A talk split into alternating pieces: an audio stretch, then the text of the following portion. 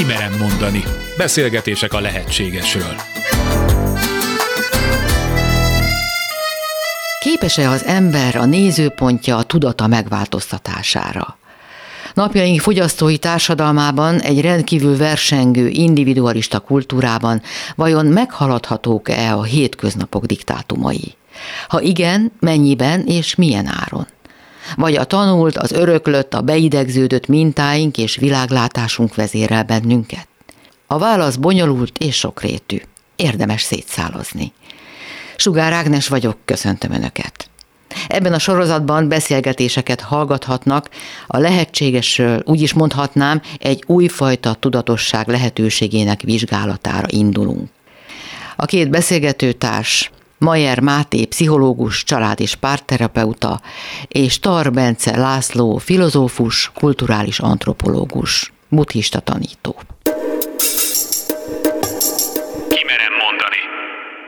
A mai részben is az ego, az én működéséről beszélgettünk. Folytassuk onnan, hogy amikor kritika, bírálat vagy megkérdőjelezettség ér bennünket, akkor úgy érezzük, hogy védekeznünk kell, hogy védenünk kell az igazunkat.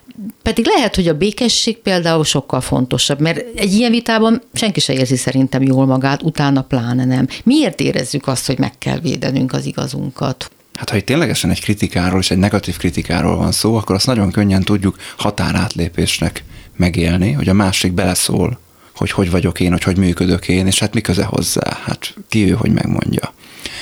Természetes módon, amikor határátlépést élünk meg, vagy aként értékelünk valamit, akkor harag érzése támad bennünk, és hát emiatt lesz az, hogy vérmérsékletünk és szocializációnk függvényében visszatámadunk, védekezünk, hogyha olyasmi a kritika tárgya, amit magunkra vagy nem érzünk igaznak, vagy igaznak érzünk, de bennünket az nem zavar, tehát mi abban rendben vagyunk, akkor nem feltétlenül fogunk se visszatámadni, se védekezni. Hát én azt gondolom, hogy az előbb, amiket felsoroltál, az, hogy mit érzünk és mi gondolunk, ez a valódi tudati folyamatainknak nagyon-nagyon a felszíne. Azért védjük igazából az egónkat, mert nem ismerünk mást, mert azt gondoljuk, hogy bennünket sérthet bármi, és az, amivel önmagunkat azonosítjuk, ez az a felszínes gondolati rendszer, tényleg a legtöbb ember azt hiszi, hogy ő azonos a gondolataival és az érzéseivel, és pusztán ezekkel azonos. Tehát ha ezeket a gondolatokat megkérdőjelezik, esetleg elvitatják tőle, vagy az érzéseit, amivel persze mondjuk, hogy nem szoktunk vitatkozni, vagy nem lehet, de azért mégis tesszük ezt, akkor ő úgy érzi, hogy valójában a személyében sértik, pedig ennek semmi köz a személyéhez. Mi a megoldás? Mi lehet a megoldás ilyen esetekben? Máté mit tanácsolna annak, aki mondjuk arról panaszkodik, hogy úgy érzem, hogy reagálnom kell, de aztán mindig megbánom, meg olyan kényelmetlen rossz érzés ez.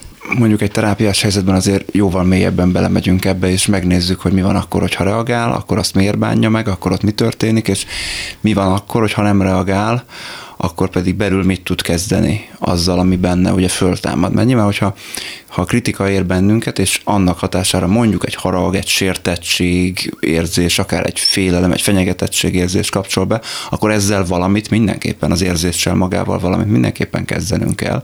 Azt eldönthetjük, hogy belül kezdünk ezzel valamit, nem tudom, megnyugtatom, megvigasztalom magam valahogy, vagy kifelé kezdek ezzel valamit, védekezek, vagy visszatámadok. Itt ahogy az előbb mondtam, és kapcsolódva ahhoz is, amit Bence mond, hogy, hogy attól szerintem nagyon függ, hogy egy kritikát hogyan fogadunk, hogy, hogy mennyire érezzük stabilnak, vagy éppen mennyire sérülékenynek azt a képet, amit magunkról alkotunk.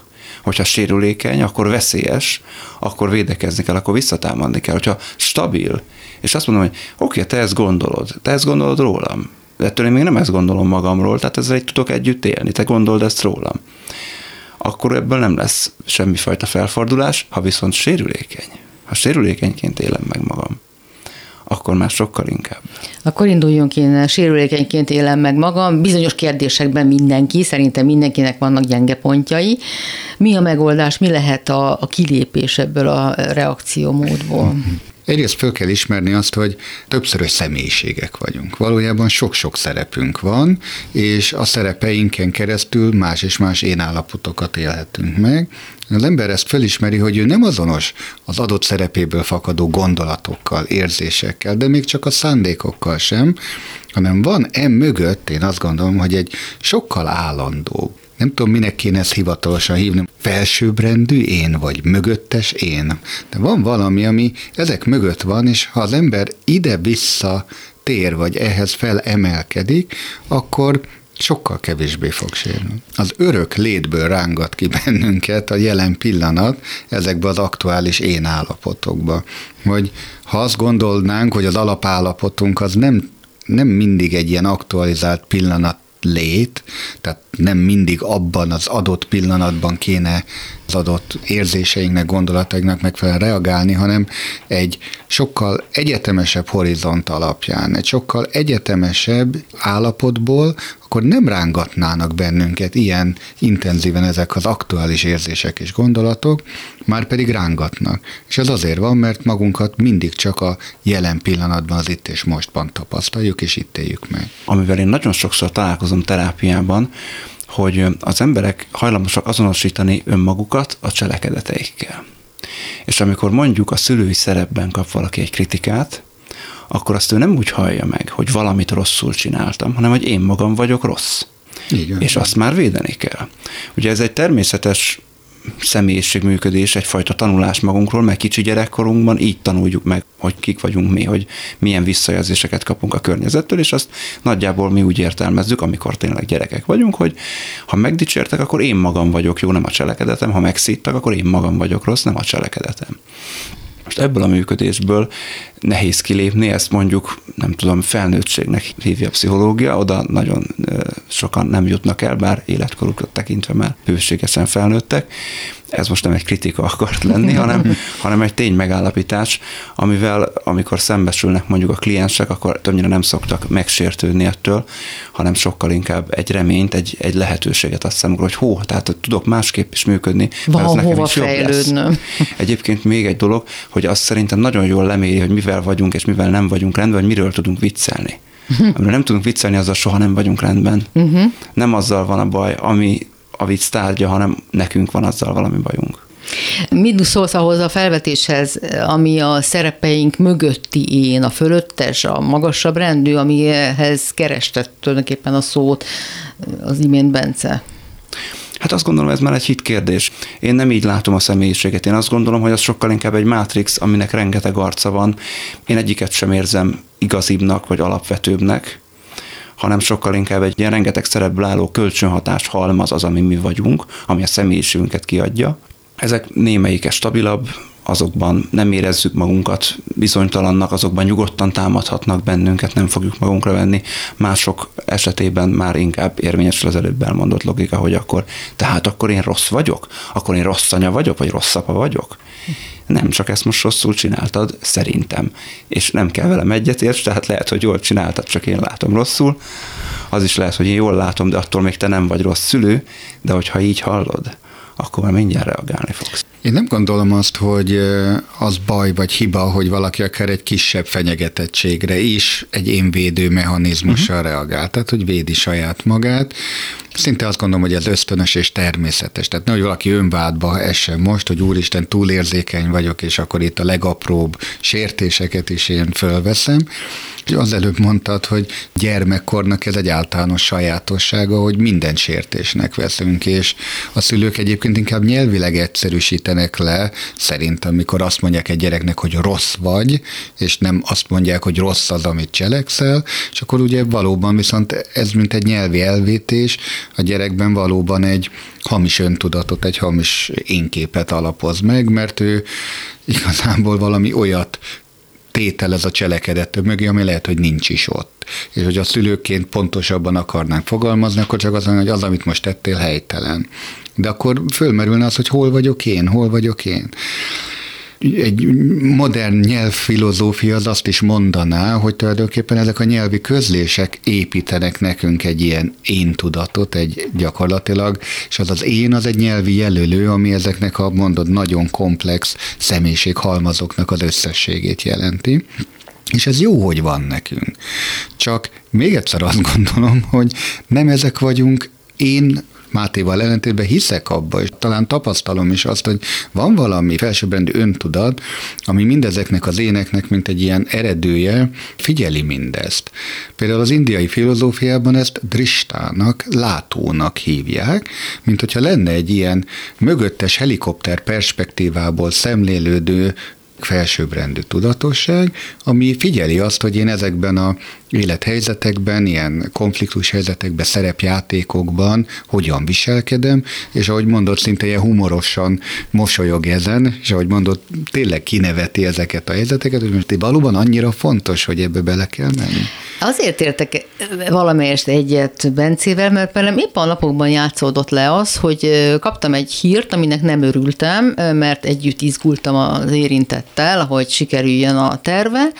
Nem esett jól, de éppen valahova mentem egy társaságba, és akkor érkeztem meg, amikor jött a telefon. És muszáj volt ugye a szerepet játszanom, hogy megérkeztem, és még jól is éreztem magam, és akkor visszaültem az autómba két órával, három órával később, akkor jutott újra eszembe az a telefon, és hirtelen rámült az információ, és akkor rájöttem, és mintha ez, ez a harmadik számot, most eldönthetem, hogy beleroskadok ebbe a szomorúságba, vagy túllépek rajta, mert ez is egy történet, ami elmúlt, nem sikerült, majd a következő esélyesebb lesz az általam szeretett illető életében. És olyan jó érzés volt erre rájönni, hogy most eldönthetem, hogy szomorkodom-e két napig, és rágódom, vagy azt mondom, hogy hát majd jön a következő helyzet, és várjuk annak a fejleményeit. Ilyenkor mi történik? Ki volt ez, aki engem figyelmeztetett, hogy hát most itt két út van, ne válasz már azt, amit megszoktál ilyen esetben. Hát én ezt ugye tudatosságnak nevezném, mert ha pszichológiai oldalról fogjuk ezt meg, akkor az érzelemszabályozás kérdéséhez érkezünk el, ami egy nagyon fontos része a modern terápiáknak biztos, mert hogy gyakorlatilag az összes terápia erről szól, az érzelemszabályozásnak a fejlesztéséről. Ha éppen nem egy traumafeldolgozás történik, akkor alapvetően érzelemszabályozással dolgozunk. És ugye amikor te ráeszméltél arra, hogy neked itt van választásod, hogy akkor mit kezdj ezzel az érzéssel, akkor tulajdonképpen, ha tetszik, egy fél lépést hátra léptél, és ránéztél egy felnőtt racionalitásból. Ugye nagyon sokszor használom terápiában a belső családmodellt, az Erik Bernek a alap gondolatából jön, hogy gyerek, felnőtt vagy szülő pozícióban tudunk lenni egymáshoz képest kommunikációs helyzetekben, és ezt gondolták tovább, hogy ez nem csak egymás között, hanem belül saját magunkban is tudunk ilyen élállapotokban működni. Ugye ebben a, csak nagyon röviden ebben a modellben, ugye a belső gyerek az érzelem, a belső felnőtt a ráció, a realitás elv, a belső szülő az pedig a moralitás, az ideálok, a normák, az elvárások tartoznak oda, és hogy mind a három mi vagyunk, egy-egy működésmódunk, hogyha tetszik, és amikor megjött a szomorúságérzés, az volt a gyerek, a belső felnőtt meg ránézett, hogy oké, okay, akkor most mit kezdjünk ezzel a, ezzel a szomorúsággal. Át is adhatom magam neki, persze, védtenül hagyhatom ezt a gyereket, megfoghatom a kezét, megölelhetem, megvigasztalhatom. Kicsit ilyen szimbolikusra lefordítva, és te ezt a másodikat választottad. Ugye amikor neked eszedbe jutott a gondolat, akkor jött elő az érzés is. Tehát, hogy a hír az órákkal azelőtt ért téged, akkor jött először az érzés, utána már azért jött az érzés, mert a gondolat eszedbe jutott. Uh-huh, így van. Tehát a belső történések is ugyanúgy tudnak érzéseket bennünk eredményezni, mint mondjuk a külső benyomások. És hogy ezzel mit csinálunk, az attól is nagyon függ, hogy mennyire lépünk át ebbe a felnőtt szerepbe, vagy mennyire nem. Mindkettőtöket hallgatva az az érzése, mint hogyha ugyanarról beszélnénk, csak más megszövegezésben, más... Teljes mértékben én, én ráerősítenék, amit a Máté mond, mond, én, én azt gondolom, hogy lehet, hogy még csak nem is csak ez a három aspektusa van ennek, bár ezt, ahogy Erik Bern elmondja, nagyon szerethető és tradicionális. Tehát nagyon sok szellemi hagyomány hasonlóképpen gondolkodik erről, csak ő ezt szó szerint értem. Ezért például az észak-amerikai indián hagyományokban azt mondanák, hogy amit mondasz, ez a moralitás, hogy az az őseink szelleme, aki bennünk él tovább, és akkor ők így nevezik ezt, hogy ott él bennünk az előző generációknak, mint egy ilyen transgenerációs minták, amelyek szó szerint a tudatunknak a részei, és ezek elérhetők számunkra, akár, most ha azt mondanám, hogy genetikailag átöröklődnek ezek, persze nem tudjuk, hogy az az emlékezetnek van-e genetikai örökítő lehetősége, de valahogy mégis hordjuk ezeket magunkba, mint egy ilyen morfogenetikus mezőt úgy körülvesz bennünket. Ők úgy képzelik, hogy az ősök szelleme ott áll a hátad mögött, ezek az ősök tényleg a válladra teszik a kezüket, és akkor minden olyan esetben, amikor ilyen dilemmában vagy, meg kéne őket hallgatni. És hogyha meghallgatnád őket, akkor ők megszólalnának benned, mint egy belső hang, és elmondanák azt, hogy hogyan is van ez igazán. De... Nagyon hasonló a pszichológiai megközelítés is, csak ugye nem genetikus, hanem szocializációs alapon, mert ugye a belső szülő az abból gyúródik össze, hogy a számunkra fontos felnőttek, általában a szüleink, de nem kizárólag, ahogy a nők velünk meg önmagukkal, meg egymással viselkedtek. Ebből lesz az a belső szülő. Ugye a terápiában sokszor pont abból van a baj, hogy ez egy nagyon könyörtelen szülő, tehát hogyha hagyjuk, hogy a várunkra tegye a kezét, és meghallgassuk, hogy mit mond, hát akkor ott abban nem lesz túl sok köszönet. Ezt ugye nagy rendszerességgel csinálják a kliensek, és ezért szenvednek. Hmm. Akkor most, most a gyerekség felé megyünk egy lépést, azt hiszem, az ego és a hírnév. Én sokszor gondoltam már arra, hogy híres embernek lenni, hírességnek lenni, az igazán nagy teher. Ugyanis kialakul az emberről, a híres emberről egy kollektív kép, ami itt nem valóságos kép, mindenképpen túlbesül, de semmiképpen sem az, aki ő, és hát ugye soha többet nem tud saját maga lenni. Egyfelől ez egy baromi nagy teher szerintem magánemberként, és a másik kérdésem, vagy a kérdés második fele, hogy aki rajong egy ilyen képért, egy ilyen nem létező, egy festett képért, az vajon miért teszi ezt? Indulhatunk a hírességek oldaláról, hogy tényleg akkor a teher, és ha jót akarunk valakinek, akkor nem kívánjuk, hogy híres legyen. Hát én azt gondolom, hogy az előbb utaltál erre, hogy mik azok a helyzetek, amikor már valóban annyira sértenek bennünket, hogy meg kéne védeni az egónkat, én képünket. Hát én pont az hírességek esetében látom azt, hogy ők nem képesek a valódi énvédelemre és a valódi énjüket megvédeni, nagyon gyakran feloldódnak egy ilyen kitalált fiktív szereplő be, majdnem azt mondom, hogy eltemetik magukban az igazi ént, vagy a valódi önmagukat, azért, hogy hát hírnévre tegyenek szert, és csak azért nevetek, mert van ez a Hérostratos effektus, ugye így hívják ezt a pszichológiában.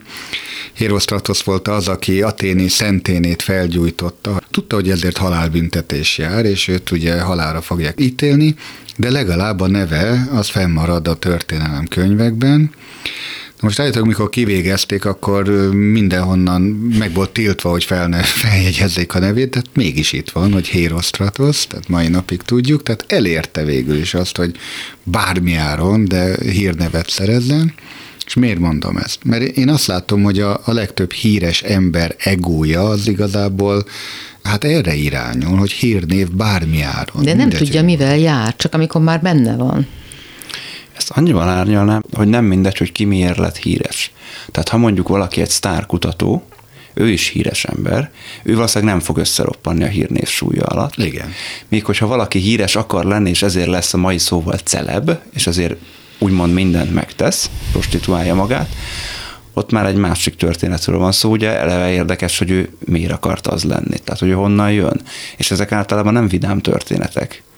Tehát azt mondod, Igen. hogy traumatizált emberek többnyire? Igen, valamilyen fajta nyomorból jön, hát szellemi az elég valószínűleg, meg pszichés, de esetleg anyagi is, abból akar kitörni, és ugye melléjük lehet tenni a, a milliárdos celebeket, Elon Musk, Zuckerberg, stb., akik meg felső középosztálybeli srácok voltak, és ők onnan lettek nagyon gazdagok, ők se roppannak össze a saját hírnevük súlya alatt, ők is bizonyos értelemben sztárok, ikonok, de ők nem prostituálódnak, mert megvan a hatalmuk hozzá, ezt ne kelljen hát, megtenni. Maszkban nem vagyok olyan nagyon biztos, hogy neki ez nem olyan fontos. Ebben is hagyd tegyek egy árnyalatni különbséget, csak a fogalmak pontosítása miatt, hogy Ugye maga a celeb, amit használsz, mint kifejezés, ugye az mégiscsak a, a celebrityből, az ünnepeltből. És ahogy mondod, egy ünnepelt ember lehet egy híres tudós, egy, egy kiváló zenész, egy fantasztikus költő, író. Itt van például a J.K. Rowling, a Harry Potterek írója, ő is egy celeb, egy celebrity, végül is megírta a 20. század vége, 21. század leg befolyásosabb gyerekregényét, ezt kár is elvitatni tőle. Van mögötte valódi teljesítmény. Szemben azokkal, ahogy mondod, akiket talán ma inkább influencereknek hívnánk, akik valóban semmi mást nem akarnak, mint befolyást gyakorolni másokra, és ugye egy követő tábort építeni bármi áron, ami mögött nincs valódi teljesítmény. Az Elon Musk ilyen értelemben tud valódi teljesítményt felmutatni, hiszen sikeres vállalkozások hozott létre, tényleg olyan technológiák fejlesztését támogatja, amit jövőbe mutató, és szereti a hírnevét ezzel együtt. Hm. Tehát a celeb is szereti valószínűleg azt, hogy elismerik, és szüksége is van erre a fajta visszatükrözésre, de van mögötte valami felmutatható. Igen, de egyensúlyban van az ilyen ember magával? Mert itt végül is mindig valamiféle szerepet kell játszania, tehát nem tud saját maga lenni, és most gondolhatunk egy filmszárra is, vagy egy zenészre, egy rockzenészre is, akik mögött szintén van teljesítmény, de hát elképesztő megterhelő az, hogy nem tud végigmenni az utcán, vagy, vagy nem tud magánemberként viselkedni azért ez egy kulturális jelenség. Most a kulturális antropológus szólal meg bennem, hogy a nagyság nem minden korban ezt jelentette. Tehát az, hogy, hogy valaki elismert tudós, elismert felfedező, és ezáltal mondjuk valóban közéleti személyiségé válhatott, az nem jelentett akkora terhet, mint ma. Ma igazából nem a nagysággal és a hírnévvel van feltétlenül probléma, hanem ahogyan erre reagálunk, vagy ahogyan mi szociokulturálisan azt gondoljuk, hogy ezt kezelni kell. És félreértett nagyságról is beszélhetünk, hogy olyan dolgok vannak, hogy ez tárolva vagy beállítva nagyságként, amik meg nem azok és bárkit megsértenék ezzel, akkor elnézést kérek, de például egy fotbalistából szárt csinálni, és hát... hát ott a pénz játszik nagyon komoly szerepet, hatalmas üzlet nyilvánvalóan. Hát számomra például ez a fotballsztároknak a, a világa az elképzelhetetlen, hogy ez mennyire egy túlértékelt dolog, és egy hamis teljesítmény van ennek átterve, és nem a sport teljesítmény, mert azt mindenki elismeri, hogy ezek kiemelkedő sportolók. De maga az a hatásgyakorlás, amit mögé tesznek, hogy ők véleményformálók legyenek, véleményvezérek, közéleti kérdésekben nyilatkozzanak adott esetben, és ezzel milliókat, hanem százmilliókat befolyásolnak így vagy úgy, ezt mi csináljuk, vagy illetve azt mondom, hogy a rendszer, és nem maga az ember, aki ebbe a szerepbe került. Igen, akkor nekünk miért van erre szükségünk? Miért kezdünk rajongani? Miért kezdjük hype őket? Miért akarjuk a közelségüket? Ugye megint visszatérve egy picit ez a belső családmodellhez, ugye a belső szülő az ideálokért is felel, és ez valahogy társadalmi méretekben is fontos nekünk, hogy legyenek ideáljaink, az, hogy egyfajta normalitásban élünk, az úgy lehetséges, hogyha, hogyha megmondjuk, hogy ott mifelé kell törekedni, mi a jó, mi a rossz. Van nyilván a patológia, a kriminalitás része, amire azt mondjuk, hogy rossz, és van a pozitívum, és ilyen ikonok akár a fotballsztárok, akár a zenészek, a filmsztárok, a tudósok, akár politikus sztárok, ők mind-mind valami fajta ikonok számunkra, azzal az ígérettel, hogyha hozzájuk igazodunk, hozzájuk válunk hasonlóvá, akkor mi is lehetünk, nem tudom én, kiválóak, hogy tudjuk, hogy merre kellene haladnunk. Tehát szerintem van egy ilyen része ennek, és azzal, hogyha mondjuk van egy középszerű életünk, de mi rajongunk valakihez is, és valahogy az ő sikerei úgy érezzük, hogy ránk is kisugároznak, ugye a szociálpszichológia ír, mondjuk a fotballcsapatok, vagy bármilyen sportcsapatokért való rajongás, akkor nyer a csapat, akkor nem azt mondjuk, hogy nyert a, a kerki, hanem hogy nyertünk, mint hogyha neki is ebben lenne bármilyen teljesítménye, azon kívül, hogy megvette egyet, vagy bekapcsolta a tévét. Hát igen, nekem a kedvencem az, amikor hát a Facebookon elhalálozik egy híresség, és sokan úgy emlékeznek rá, hogy olyan fotót tesznek ki, ahol le van vele fényképezve ő, ő maga. Igen. Tehát mind a ketten ott vannak a képen. És egy kicsit mindig megütközöm, hogy ez most miért fontos, hogy egy haláleset kapcsán, a gyász kifejezések kapcsán ott szerepeljen ő is a fotón. Egyrészt az ilyen típusú megemlékezés az nagyon érdekes, mert itt nyilván nem a halálában, hanem az életében emlékezik meg róla. A gyásznak egy, egy örömteli kifejeződés kérdése ez. Ugye nem szükségszerűen az a, az a fontos, hogy meghalt, hanem az, hogy élt, és én találkoztam vele. De én, és, én. Hát benne van az én, hogy én, én találkoztam vele, de én azt gondolom, hogy ezekre a példaképekre kicsit azért van szükség, mert Ezekben a példaképekben, ezekben a rajongásig szeretett mintákban, sztárokban lát meg valaki valami olyat, ami emlékezteti őt egy sokkal belsőbb valóságra, ahol a szépség, a jóság és a tökéletesség megtestesül. Kicsit platonista ez a felfogás, valóban Platon volt, aki a, a Fajdrosz nevű dialógusában, jól emlékszem, vagy a Timájoszban, a kettő közül valamelyikben írja ezt, hogy amikor mi valakiben meglátjuk a szépséget, valakiben meglátjuk a jóságot, és azt gondoljuk, hogy ő gyönyörű és csodálatos és követendő példa, akkor valójában nem ő az, ő csak emlékeztet bennünket arra, hogy van egy ilyen szépség, van egy ilyen jóság, van egy ilyen tökéletesség. Ő csak egy forma hordozó, és valójában nem az ő személye a lényeg, hanem amire emlékeztet bennünket. És ezt nagyon igaznak találom. Épp ezért minden embernek más és más az ideál, más és más a példa, más és másban látja meg a tökéletest, a szépségest, az ideálist. Ez lehet egy focista, lehet egy énekes, egy színész, egy tudós, bármilyen foglalkozású és bármilyen minőségű ember. Ez a visszaemlékezés az, ami bennünk elindít valamit azzal kapcsolatban, hogy mi a valódi tökéletesség és mi a valódi szépség. Még mindig maradva a hírességeknél, vissza-visszatérő kérdés, hogy mennyiben kell különbséget tennünk egy teljesítmény és a magánember között. Tehát nagyon sokszor van az, hogy valaki nagyszerű a munkájában, a hivatásában, de emberként nem vizsgázik jelesre például. Ilyenkor el kell utasítanunk az egészet, mert van, aki ezt teszi, vagy pedig azt mondja, hogy külön kell választanunk a teljesítményt az emberi minőségtől. Hát megint az a megtapasztalt valóság, hogy minden emberben megvan a mélység és a magasság egyszerre. Sőt, azt gondolom, hogy szükségszerű az, hogy kicsit ilyen Dr. Jekyll, Mr. Hyde személyiségszerkezetünk legyen. Szokták mondani, hogy ahol a legnagyobb a fény, ott a legsötétebb az árnyék is, tehát akiben van valami ragyogó, kiemelkedő, rendkívüli például tehetség, annak ott lesz egy olyan árnyoldala, amit el se tudunk képzelni, hogy ugyanabban az emberben, ugyanabban az emberben, aki a legragyogóbb, a legtündöklőbb, a legcsodálatosabb, egy ilyen sötét cség is ott él. És fordítva is igaz. Meggyőződésem, és lehet, hogy ez provokatív, mondok, hogy a legnagyobb bűnözőkben ott van egy olyan megmagyarázhatatlan szeretet, bármilyen furcsa, csak ez egy nagyon korlátos szeretet általában. Nem a szeretetnek a tökéletes formáját gyakorolják, hanem azt, ami egy bizonyos dologra irányul, de ott van, ott van. Mindenkiben, a fény és a sötét egyszerre. Ez is kicsit visszavisz bennünket arra, hogy nagyon komplex azért az embernek a személyisége. Mindenkiben ott van minden, úgymond. Mindenki tud agresszív lenni, kegyetlen lenni, másokat fenyegetni, zsarolni, ugyanúgy, ahogyan szeretni, ölelni, figyelmesnek lenni, törődni, hogy mennyire gyakorolja és hogyan és kifelé, az már egyrészt a saját felelőssége, másrészt meg a szocializációjából is következik. Nagyon nagy részben arra az eredeti kérdésedre válaszolva, hogy mennyire kell, ugye egy tetett fel a kérdés, mennyire kell szétválasztani az embert és a teljesítményt, azt hiszem, hogy az ízlés dolga. Hogyha most azt mondanám, hogy attól még, hogy nem tudom, XY sztár szörnyűséget csinált a magánéletében, attól még a szakmai sikerei azok nagyszerűek, akkor megkövezne, hogy hogy lehet ilyet mondani, hát akkor égessük el mágián. Más meg azt mondja, hogy hát igen, igen, azt talán egy túlreagálása a dolognak.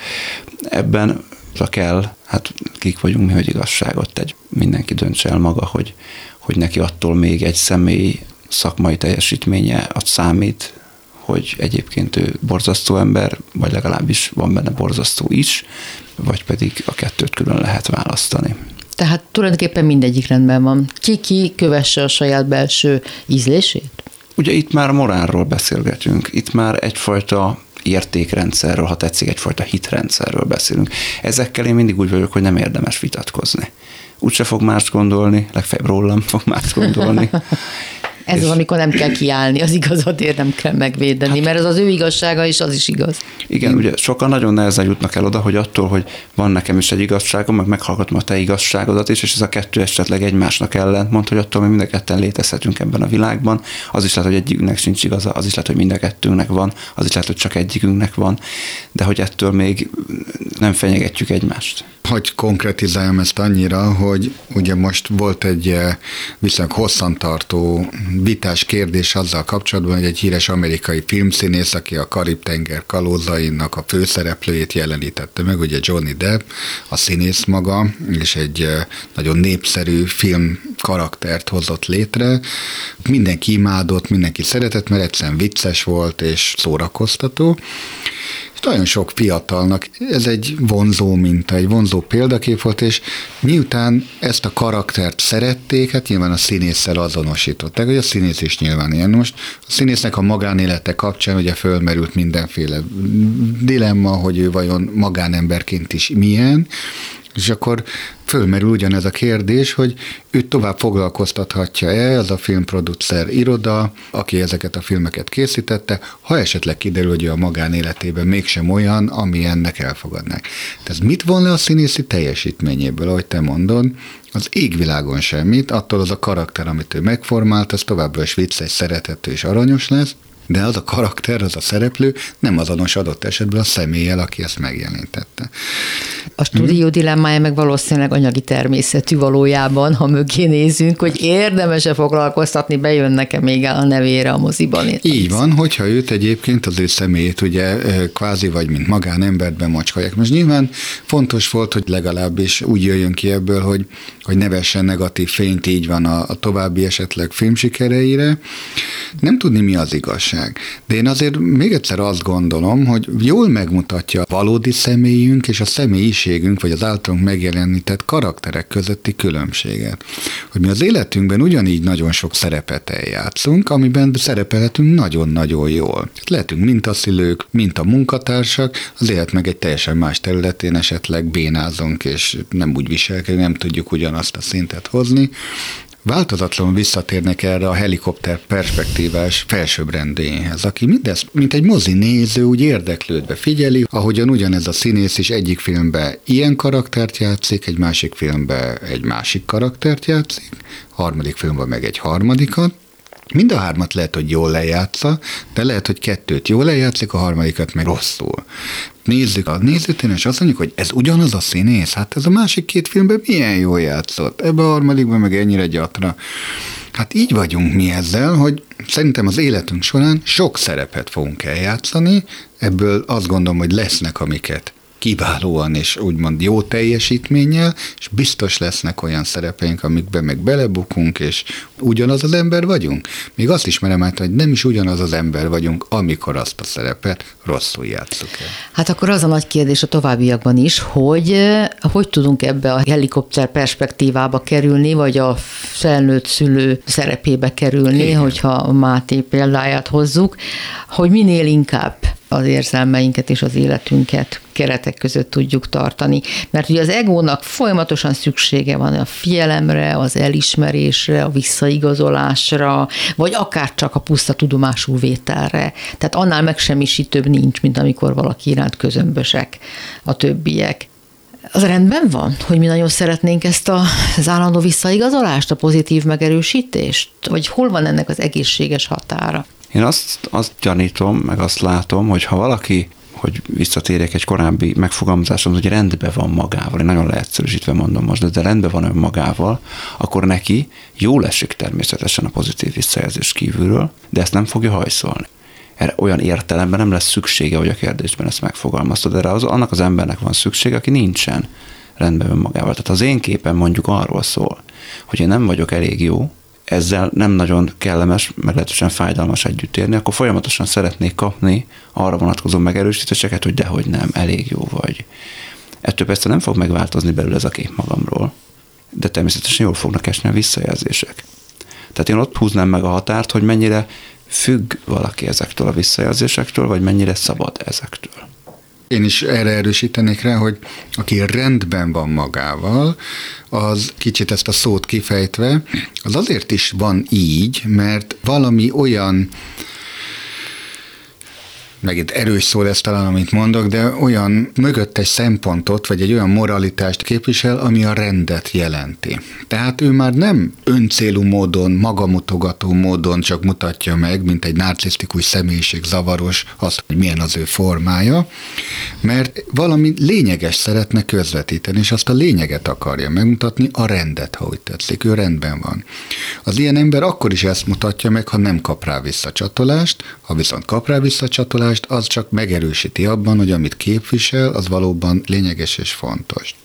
De a mai világ tele van szociopatákkal, narcisztikus személyiségzavarral küzdő, hát influencerekkel, celeb ezt a szót használtad, akik mindenféle mögöttes tartalom és a rend hiányában, tehát nem a rendet akarja megnyilvánítani, hanem adott esetben akár a káoszt, a rendetlenséget, az öncélű, akár önpusztítást. Tehát számomra inkább ez a fenyegetőbb, hogy már nagyon sok olyan ember van, aki úgy követeli magának ezt a figyelmet, és ebből is táplálkozik, és ebből is él, hogy valójában egy antihős, és azt mutatja meg, hogy mit nem kéne csinálni, vagy hogy bontja a rendet.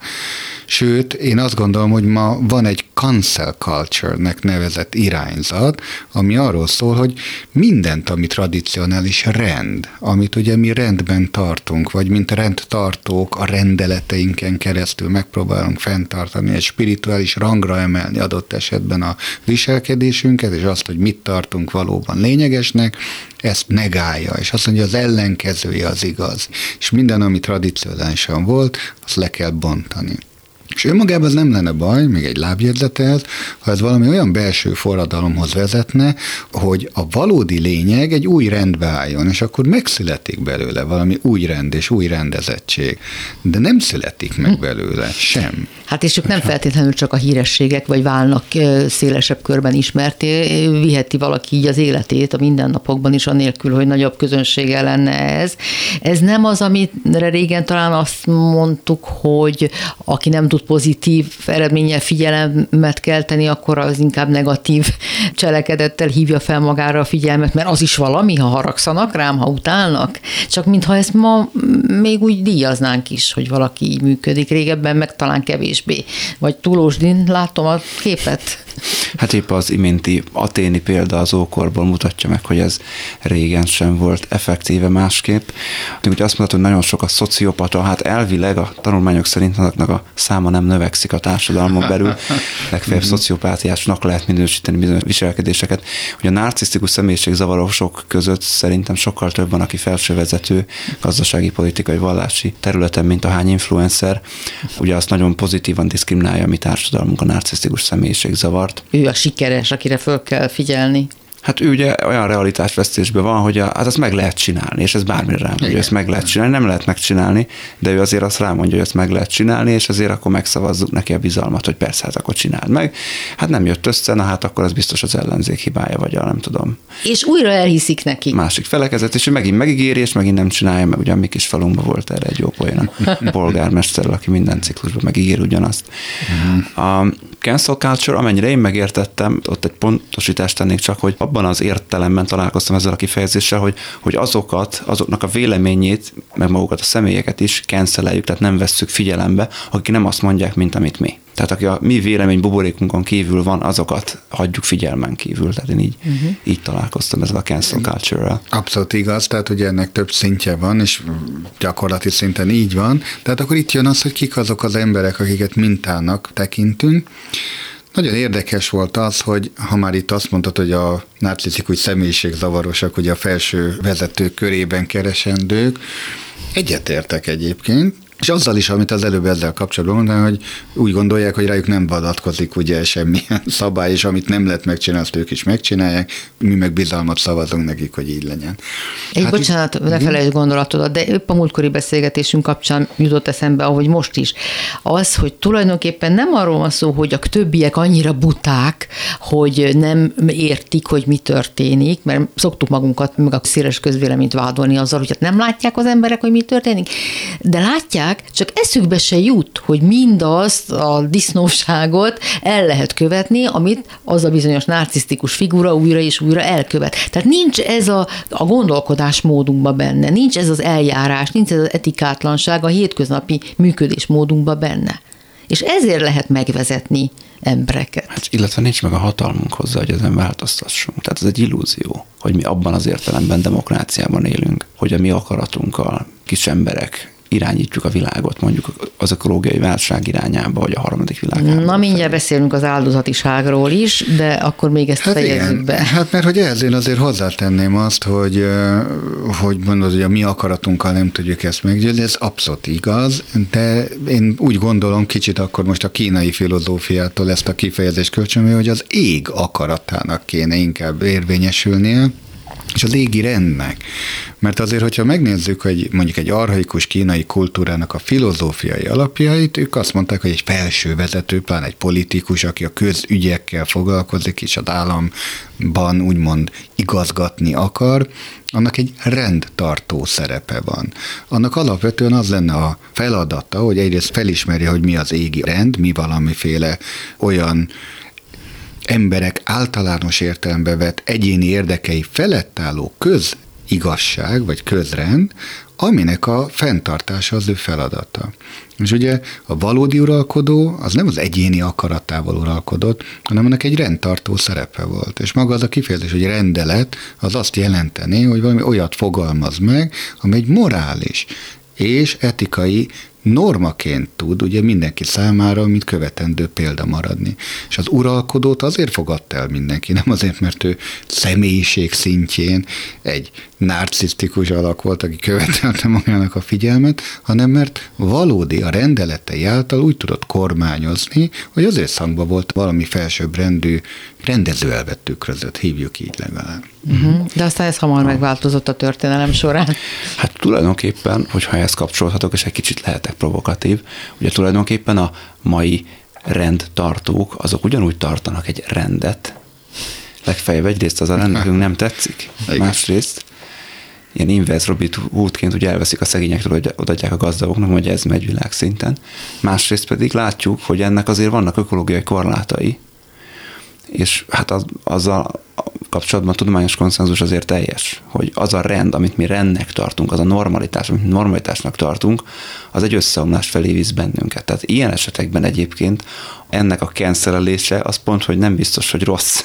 Hát ha, nem. Nyilván, hogyha, hogyha valami alternatívát is mutat, tehát ha csak egy öncélú kritika, hogy ez így rossz, de nem mondja meg, hogy lehetne másképp, akkor persze azzal, azzal kapcsolatban lehetünk kritikusok, hogyha kínál alternatívát, mondjuk a gazdasági rendszer szintjén, mert ugye minden emberi közösséget onnan lehet megérteni, minden más az már azon túl jön rá, mint egy ilyen fővezérelv, akkor onnantól kezdve az már egy valid kritika. Még ezen a kancelen gondolok, hogy hát ugye azért ez sajnos talán sose volt más.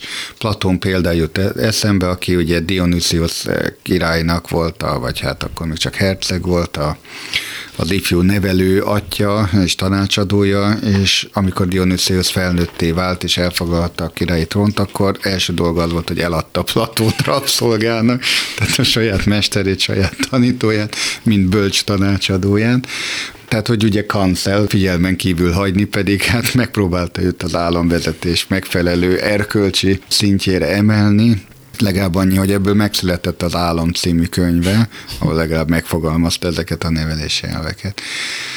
Én azt látom sajnos, és akkor itt jön valahol, hogy ez az ego nagyobbodás, az egónak a felfogalkodása, ez pontosan azzal áll kapcsolatban, hogy ugye azok, akiknek van egyfajta hatalomvágya, vagy egy hatalom mélysége, azt megelőlegezi az, hogy most erős szó lesz, ez az üres fejűség. Tehát a kevés tudás, és a kevés tudásnak mégis ki kéne tölteni egy sokkal nagyobb légüres teret, és nagyon jó az egyébként, amikor egy, egy ember rájön arra, hogy ő üres fejű, nem elég művelt, és hogy neki több tudásra és bölcsességre van szüksége, és valóban akkor jó értelemben összeszedi magát, és koncentrál arra, hogy mi az, ami hiányzik.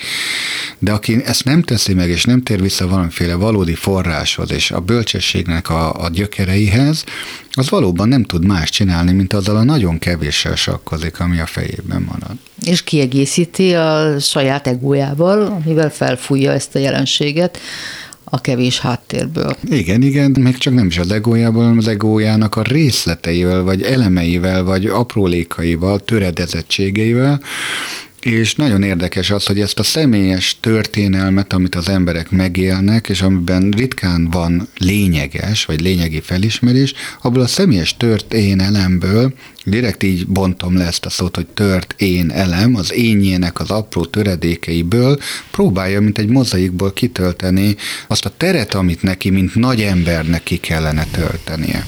Most, hogy lefordítsam ezt egy prózaibb megfogalmazásra, nagyon sok embernek túl nagy az a kabát, amiben megpróbál belenőni. Tehát nincs meg egyszerűen az a tudás, a tapasztalat, a bölcsessége, hogy azt a szerepet töltse be, amit egy valódi közembernek, egy valódi politikusnak annak a nemes értelmében be kellene tölteni például, vagy akár egy felső vezetőnek, és a könnyebb utat választja. Ahelyett, hogy tartalommal töltené meg, inkább az egójának a töredékeivel tölti ezt fel. És hát akkor mi pedig, mik vagyunk mások, mint áldozatok, hisz nincs elég lehetőségünk, elég hatóerőnk, elég hatalmunk ahhoz, hogy ezen változtassunk. Ezt mondhatjuk így is, de azért az áldozatiság kérdését is érdemes megvizsgálni, akár a hétköznapok szintjén, ugye, aki másokat hibáztat, tart a saját helyzetéért, mindig a körülményeket teszi felelőssé, pessimista, és hogy ezt a szenvedés történetet mantrázza folyton saját magának is, ha lehetősége van, akkor a környezetének is, és ami még nagyon jellemző, szerintem egy áldozat típusra, hogy nagyon nehezen mozdítható ki ebből a meggyőződéséből, ebből a gondolkodásmenetéből. Az előbb ugye beszéltünk erről, hogy a, a történetekkel kell feltölteni az üres fejű egóját, és a személyes történetével. És ahogy most behoztad az áldozat típusú emberek, ezt ráadásul egy szenvedés történettel töltik fel. Ez egy forgatókönyv, ez egy sorsforgatókönyv, valaki ezt tanulja meg, hogy neki idézőjelben miért nehéz a sorsa, vagy ő miért áldozata például a körülményeknek, másoknak, és erre építi az egóját egész konkrétan. Hát ez egy életen át a legnagyobb teher. Hát biztos, hogy nem könnyű vele együtt élni, nyilván egy szerepet ad, ezért lehet besebelni együttérzést, és akkor ez meg is erősíti, hogy, hogy igen, akkor, akkor lehet ilyen áldozatiságban lenni. Csak én közben azon gondolkodtam, amit Bence mondott, nem a, nem a kérdés kapcsán, hanem még előtte ugye a történelemről, meg a, a nagykabátról és ahhoz képest kis emberről. Abszolút így van, és most egy picit, hogyha nem a pszichológus, hanem a tört, történész vagy történelem tanár székéből vál, vagy kapcsolódok ehhez. Sokszor, amikor a mai világunkat próbáljuk értelmezni, akkor az sokkal könnyebbé válik, hogyha visszatekintünk a múltba, hogy hasonló rendszerek, mint amik most is vannak, hogyan működtek régebben. Szerintem ez az egyik oka, amiért érdemes történelmet tanulni. És ha megnézzük mondjuk a középkort, amikor gyengekező uralkodót választ a nemesség direkt olyan embert, akire túl nagy a kabát. Mert az könnyebben lehet befolyásolni, mert a mellett könnyebben lehet lopni, mert a mellett könnyebben lehet egymás zavaros ügyeiben hát halászni. Hát ma se történik ez másképpen. Ez igaz, de én még azt is hozzátenném, hogy hogy ezek a szenvedés történetek, ha már itt mondok, ilyen, ilyen politikai játszmákká válnak, hogy mondod, gyenge kezű uralkodót választ valaki, hát nem csak, hogy a gyengeség van e mögött, hanem tulajdonképpen a hamis narratívák, tehát ezek a szenvedés történetek. Ha megnézzük azt, hogy de akár a középkortól kezdve, ahogy mibe kapaszkodik egy ego. Például abba, hogy mindig kell egy ellenség. Ellenség képet kell, mert önmagamat nem tudom hogyan definiálni, csak egy ellenség által, ha van valaki, akivel küzdeni kell. Ráadásul ezt az ellenséget mindig a, a gonoszszal kell azonosítani. A gonosz, akinek van egy gonosz terve, és akkor ezeket a gonosz terveket le kell leplezni, de ő önmagában nem tud mire építeni, nincs egyszerűen semmi alapja nincs, és még majdnem azt mondom, hogy legitimitása se önmagában, csak akkor, hogyha valami feltételezett vagy fiktív ellenpontot kitalálunk, akivel küzdeni lehet, és akire lehet alapozni azt, hogy azzal a gonoszszal szemben vagyok én valaki. De Egyébként hát ez a küzdelem, a küzdelem legtöbb esetben kimerül a panaszkodásban, meg az önsajnálatban. Ez nem igazi küzdelem, csak dühöngés. Tehát nem az történik. Igen, nem az történik, hogy összeszkapom magam, és megkeresem az én erőimet, amivel valamit tenni is tudok, nem? Nagyon sokszor sajnos nem. Ugye egyéni szintre, hogyha levisszük, akkor ott tényleg az van, hogy egyrészt ez egy szerepet ad, és azért lehet együttérzést kapni, másrészt letolhatom magamról a felelősséget, tehát az én nyomorom, én nem, nem én vagyok a felelős, hanem a körülmények, a rendszer, a politika, bármi más, csak én nem. A szüleim, ugye gyakori a terápiákon. Ha pedig ugye fölvisszük politikai szintre, akkor abszolút, amit, amit Bence mond, az teljesen így van, hogy ebből óriási politikai tőkét lehet kovácsolni, hogy akkor ugyanúgy letoljuk a felelősséget, tehát az nem, nem miattunk van a sok rossz, hanem a gonoszok miatt, akik ugye azért gonoszok, mert gonoszok, de ezt nem kell jobban megmagyarázni, azok ilyen mesebeli gonoszok. Igen. Tehát ott, ott, ott semmilyen logika, érzelem, semmi nincsen, azok csak gonoszok, a mások, és akkor azzal szemben lehet magunkat pozícionálni, és igen, vannak ilyen nagy szenvedés történetek, ilyen nagy narratívák, ugye itt Magyarországon is van pár ilyen, de nagyon sok más ország történetében is megvannak ezek. És adott esetben, adott korokban erre politikusok is, vagy éppen magunk szintjén egyénekként is nagyon jól tudunk építeni. Ha, de hát nehéz ebből kilépni ebből a gondolkodásmódból. Hát de hogy nem lehet akarunk még, kilépni. Igen, de néhány perccel ezelőtt pedig azt mondtad, hogy nincs hatalmunk, ha mondjuk a kisember viszonyát vetjük össze a nagy politikai igen. helyzettel. Nincs hatalmunk a változtatáshoz, tehát akkor mi marad a panaszkodás, meg a, a rossz szakra mutogatás ezen az oldalon hát, és a kicsik oldalán? Hát amikor azt mondtam, hogy nincs hatalmunk, akkor arra értettem, hogy arra nincs hatalmunk, hogy a nagy politikán változtassunk, arra van hatalmunk, hogy a saját életünkön változtassunk. Csak amikor a kettőt összekeverjük, és mi a nagy politikán akarunk változtatni, a saját életünkön meg nem, ez mondjuk az áldozati szerepnek az egyik nagyon gyakori megnyilvánulása, tehát ebben az aránytévesztésben vagyunk, akkor ebből bizony sok jó nem fog kisülni a számunkra, annyi nyereségünk lesz, hogy a hasonló cipőben osztozó emberekkel megélhetjük a lelki közösséget, hogy bizony minket minden rendszer nyomorított meg. Igen, és én ezt az áldozati szerepet, ezt én természetesen a politikától függetlenül ugyanúgy gondolom az emberek egyéni életében, csak a narratíva ugyanaz. Tehát az az érdekes, hogy, hogy mondom, ez egy forgatókönyv, szinte egy ilyen vicces dolog, amiben a kötelező elemek megvannak, és a szavak szintjén is, hogy az ilyen áldozati szerepre építő ego és énkép, az mindig ezekben a fogalmakban gondolkodik, mint hogy van valami nehézség aztán valamivel küzdeni kell, valamiért harcolni kell, akkor ehhez kitartás kell és győzelem. És ez tényleg, ha megnézzük azt, hogy ma milyen politikai narratíva van, akkor ezeket a szavakat fogjuk visszahallani, de az egyéni életben is. Tehát ugyanaz, aki akár ezzel a narratívával azonosul, vagy ezen keresztül gondolkodik magáról, az ezeket a szavakat átveszi, és a saját életére is vonatkoztatja. Ezt a gonoszra lehet vetíteni valamilyen ellenségképre, ez lehet a főnököm, ez lehet a munkáltatóm, ez lehet a, a kollégám, lehet a, a családtagjaim közül valaki, és itt jön a nagyon fontos, hogy ennek a narratívának egy fontos része, hogy ez csak kitartó, hosszantartó küzdelem árán lehet győzelemre vinni, de nem adjuk fel. És rengeteg olyan embert is meg, aki az egyén életét is pontosan ugyanebben a narratívában élni, független attól, hogy ez most úgymond egy nagy politikai porondon is ugyanígy szerepel. Igen, és az identitást ad, ez összekapcsol másokkal. Tehát, hogy ennek abszolút majd jutalmazó része. Igen. Amikor azt mondják, hogy ebből nehéz kilépni, hát sokszor nem akarunk ebből kilépni. Úgy meg nagyon nagyon nehéz. Igen. Hát akkor most itt egy nagy levegőt veszünk, pontot teszünk, és egy hét múlva folytatjuk Tarbence Lászlóval és Majer Mátéval, hallgatóinknak, és köszönöm a figyelmet, tartsanak velünk egy hét múlva is, viszont hallásra. Kimerem mondani. Beszélgetések a lehetségesről.